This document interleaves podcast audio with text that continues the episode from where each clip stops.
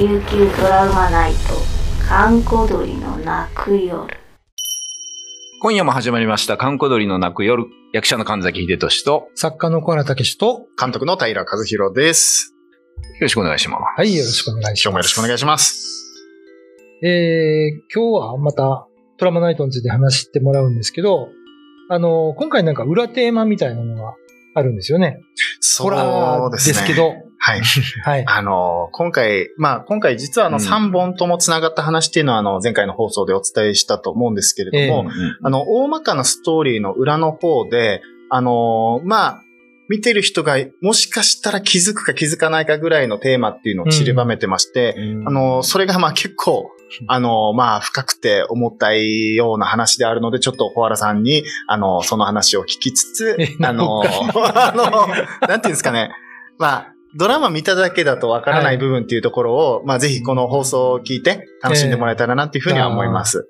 あの、まあ見た方、まあこれから見ると思うんですけど、まあ第3部にね、はい。あの、ちょっとしたあの、包帯を巻いた 人が出てくるんですけど、えー、あれは、まあ要するに、支度感知うん。された人みたいなそうです意味合いでいいんですかね。あの、今回、まあ、あの、うちのチームで、あの、作った今回のエピソード全般で、僕、なんかもう一つ大きな物語のフックが欲しいなと思ってたところ、支度感知っていう言葉、えーあの、いわゆる風習を聞いて、はい。僕それまで知らなかったんですよ。うん。でうんどういった風習っていうのをまあ聞いた中で、うん。これは、ちょっとテレビでいけるかわからないけれども、でも、ドラマの本ネタとしていいんじゃないかなと思って今回、ねはい、あの、原案としえてうん。使わせていただいたんですけれども、ちょっとあの、まあ、知らない方のために解説しますと、支度感知っていうのは、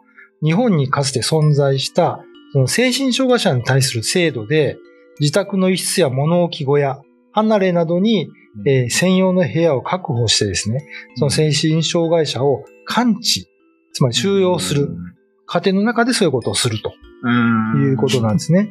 で、その明治から昭和時代中期頃までは、うん。その精神障害者の治療よりも隔離監禁することを主な目標だったんですね。うん。で、当時はその精神病院とか病棟も、まあ、不足していたので、うん。まあ、このような措置が行われたというふうに言われてるんですけどね。あ、これ、不足していたっていうのは、当時の方が数が多かったとかではなくて、逆に施設が少なかったそうですっていうことですか？はい。それもあるみたいですね。あまあなんか昔の時代劇とかでは雑誌記録ってまあ出てきますけどね。そうですね。あの、それこそ横溝静止の獄門島とか、うん。あの手の話だと結構、あれはどっちかって言ったらあれですよね、その、名門、家が名門にそういう人が出たっていうのを隠したいみたいな、でそういうことをやるパターンはいはいはいがまあ結構ありますけど。横溝静止、江戸川乱歩。乱歩いっぱい出てきますね。そうです実はね。ねうんやっぱでも正直物語を作る側の人間としてはそういう制度とかもしあったってなった時に、なんか現代にちょっと残さなきゃ伝えなきゃいけないなっていう気持ちもちょっと働きますね。そうですね。はい絶対あると思いますね、それはね。ん。あの、目を背けてはいけないことですから、うん沖縄戦と一緒ですよ。うん私たちその上に、こう、気づいて今があるわけですから、うん。完全に無視することはできないですからね。うん。まあ、エンタメの世界でもそれを、まあ、形を変えながらでも伝えていくのは義務じゃないかなとうん。思います。はい。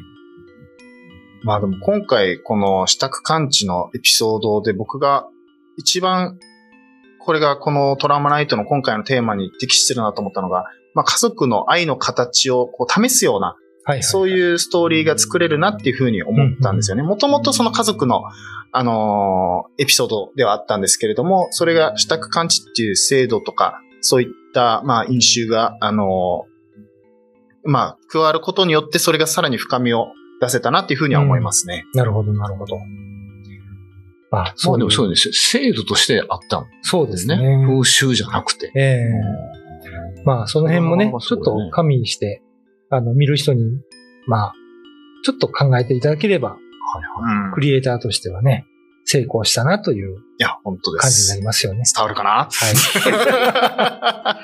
まあ、ぜひ8月9日、はいはい、皆さんお楽しみということですね。えー今夜のお相手は神崎秀俊と、小原武史と、平和弘でした。夏の夜を怪しく照らす妖怪たちがやってきた。妖怪を見つけてスタンプをゲット。紫村琉球妖怪。いやー、でもなかなかテレビでこれを取り上げるというのはね。いや、そうですね。正直、その話を聞いたときに、あの、一番最初に考えたのは、これで、これを、あの、テレビでトラウマナイトっていう媒体で取り上げることによって、うん。まあ誰が傷つくのかっていうところですよね。考えたの。でも、僕は、あの、傷つくというよりも、これはむしろ知らんといけんなっていうふうに思ったんで、うんこれはいいなとは思いました。なぜならやっぱり、その、まあ、この物語のラストの方ええ。で、えー描かれる、この、いわゆる呪いなんですよね。呪いというか、うんその思いが消化される瞬間は、やっぱり対等に見てもらう、家族として見てもらうっていうところで、うん。あのーこの失宅感知の、あの、怨念というか、ええ。恨みが消化されるっていう風に描いてはいるんですけど、うんなんか、うん、これをずっと臭いものに蓋みたいな感じでしておくと逆に良くないなっていう気はしましたね。そうですね。やっぱあれですか、ドラマ的にはわわからない感じにはなってる。どうすか？ちょっとだけ小原さん、あの、仮編集見たと思うんですけど。見ましたね。どうですか？あれわからないですかね？わかると あ、まあでも、その下館長、知識がない人はどうですか？知識なく見ても知識なんか。ない人が見たら、なんかその、わけのわからないうん。人をう、ん。うん。とりあえず監禁してると。ああ、そういう描写はあるんだ。うん。ああ、なるほどね。そうなんですよね。だから僕この、もののけ姫の、あの、いわゆる、多分雷病患者だろうなっていう描写に近いたたらばの形、話。たたらばの話に近いなと思って、うんわしらのようなものをエボシ様は救ってくださったんじゃ、みたいなのあったじゃないですか。なんか、あれ、あれよりもむしろ説明してないんですよね。ああ、なるほどね。はい。本当に一瞬しか出てこないんで、うんだから、すごく難しいと思うんですけど、やっぱこういうその補足情報、このラジオで聞いた人がやっとわかる程度であると思うんですけど、なんか悲しい気持ちにはなるだろうなっていうふうにそうですね思いますね。すごく素敵なキャスティングがうん。ハマりましたよ。あの役の人が。おじいちゃん役のね、人が、そうなんですよすごいいいですよね。すごいいいですよね。国吉さんって言うんですけど。はい。はい やー、劇団の方で。うんあそうはいうんでね、ちょっと補足すると、この、まあ、最初に僕の経験言いますとね、えーっと、34年前に宮古島にいたんです、僕はね。はい。その時に、あのーある馬小屋みたいな場所があって、馬を飼ってたんですけど、その横にはい。部屋がもう一個あるんですよ。はい。で、いつも気になってたんで、はいあ一回ちょっと覗いたんですね。当時沖縄来たばっかりで。はいそしたら中に、その手足を縛る、なんていうんですか、SM の高速着みたいなはいはい。のが鎖で繋がれていて、椅椅子があってうん。で、家の隅にね、こう、コンクリートで仕切ち仕切られた四角いところが、おそらくトイレなんですよ。あで、なんでこんなんあんのかわかんなかったんですけど、うんいろいろ話聞いたら、つい最近までうんそこで人が監禁されてたと。あそこの次男、有名だった集落で。34年前ですよ。もう最近ですね。僕の子供の頃までそういう噂になるとこありましたよ。うん田舎の方なんで、まあ、蔵みたいなのがあって、うん。あ、これそこがたまに変な物音がするっつったら、うんああ、あそこに人がいて、たまに日本刀を振り回してるぞ、みたいなあ噂が。うんもう僕は見たことはないけど、そのうん振り回してる現場はないですけど、その別に普通になってて、ああ、そうなん、みたい。その、だから監禁されてるってこと自体にそんなに疑問を持たないっておかしいですけどね。この目的が治療じゃないんですよね。うん。うん。ただ、その、監禁をして置いておくと。うん。治らないもんですから。うんだからそう、完治なんですよね。で、あのー那覇のね、若狭公民館ってあるんですけど、はい若狭公民館2階が事務所なんですが、2階に上がって、事務所を向いて、左側の壁の上にね、あの、野津忠一さんっていうもう亡くなられた沖縄の画家の描かれたはい絵があるんですよ。はいで、赤チラバルトユージヌサチという絵なんですけど、うん。昔その、今の波の上宮のあった岬があるじゃないですか。この突端ね。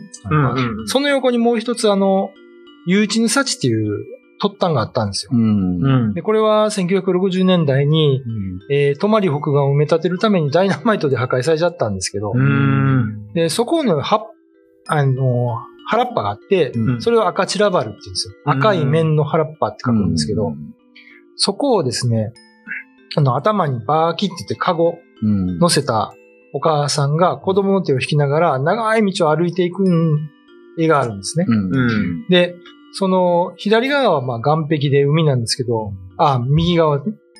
左側は内陸部で、そこに小さい小屋がね、いくつか描かれてるんですよ。うん。で、その小屋をよーく見ると、うん。小屋の中から手足が出てるんですよ。うん。それ要するに下感知されてた人々が、もう炎天下のサトウキビ畑のような場所に、小屋でこう、監禁されてる見たことありますわ。俺も、あの、コアラさんに教えてもらってみました。う ん衝撃的な絵。リアルですよね。何より、この絵が恐ろしいのが、うん美しい絵なんですよね。で綺麗な絵なんですよね。そうです、そうです。なんか、遠くから見たら風景画に見える沖縄のなんか、青い空と海と、ねえで、なんか、サトウキビ畑とみたいなのがあって、家に注目したら手が出てるっていう。ええそうそれは、ハンセン病の方もいたと思いますよ。おそらくね。僕、そっちの方で多分その絵を見てて。なるほど昔、ハンセン病の人はそういうね、あの、ん舌を感じ的なことはされてましたからね。愛楽園とかに最終的に。ああ、なるほどな。だから本当にあの、治す方法がなかったんですよね、当時にはね。病院も少ないでしょうしね。うん。だから本当にその、置いておくしかなかったと。うんうんうんで、僕、野津さんと喋ったことがあって、ええ亡くなる前に。まあ僕、若狭公民館で働いてましたから、あ、なるほど。喋ったんですけど、その時に、あの、これ炎天下に置いてたら、人ってそんな長生きしないじゃないですかって聞いたんですよ。もう本当に木造の掘ったて小屋ですから、はいはい。うんだから、あの、それも目的だったんじゃないかと。野津さん言ってましたよね。うん。家族にとってはもうお荷物でしかないから、うんなんか考えると悲しいですよね。悲しいですね。それをね、なんとかその、まあ、エンターテイメントとして、まあ今回、果敢にね、チャレンジというか、んんんまあ、さらっとですけどね。さらっとですけど、うんそうですね。今までのドラマネタ史上一番重たい話ではありますね。そうですね。でも、あの、僕はまあ、まあまだ放送されてないので、あらへんって言って、まあ、ちゃんとした編集ではないけど、はいうんあの、やったやつを見たんですけど、うん。あの、ちゃんと最後はね、美しく昇華されてて、うんああ、さすが平和弘だなと。いやここ褒めな褒めなあかんとこですよね。いや、もう僕ちょっと鳥思いましたもうその鳥怖いだけで今日帰らないように。鳥、鳥怖いは、昨日の話にね、はいありますんで、ぜひわからない方は見てください、もう一回。いや、でも本当に、そうですね。支度感知。考えれば考えるほど、うんあ、の描き方で良かったのかとか、ずっと考えちゃいますね。うん。でまあ、それでいいんだろうけど、考えることをやめない方がっていう感じはしましたね。だから、いつかあの、長編映画でね、それをテーマに、ミッドサマーみたいな映画。いやー、間違いないです。だから、あの、ホラーじゃなくても撮れる気がするんですよね。撮れます、撮れます。支度感知の話っていうのは。だから、一つその沖縄で描くべき、逃げな、逃げずに描くべきネタの一つなのかなっていうふうには思いましたね。本当に。うんねえ。まあ、神崎さんを閉じ込めるとかね。いや、もうそういう本当にお盆の日に入っていただき、10年経ったら今度うわは。ーとか、こう、言っていただくっていうのが。また変なイメージつきますよね。そういう役。一応今回あの、支度感知の、あの、例の人の役で一度候補に上がりましたけど。顔映んないじゃないですか。そうなんですよ。ちょっと神崎さん、でも 背高えなって話になって。あそこでアウトやったのね。そうなんですよ。なるほどね。まあ、長編の時はぜひぜひ。えー今夜のワイター神崎秀俊と、小原武史と、えー平和弘でした。YouTube のチャンネル登録高評価 Twitter のフォローよろしくお願いしますポッドキャストも配信中詳しくは概要欄まで。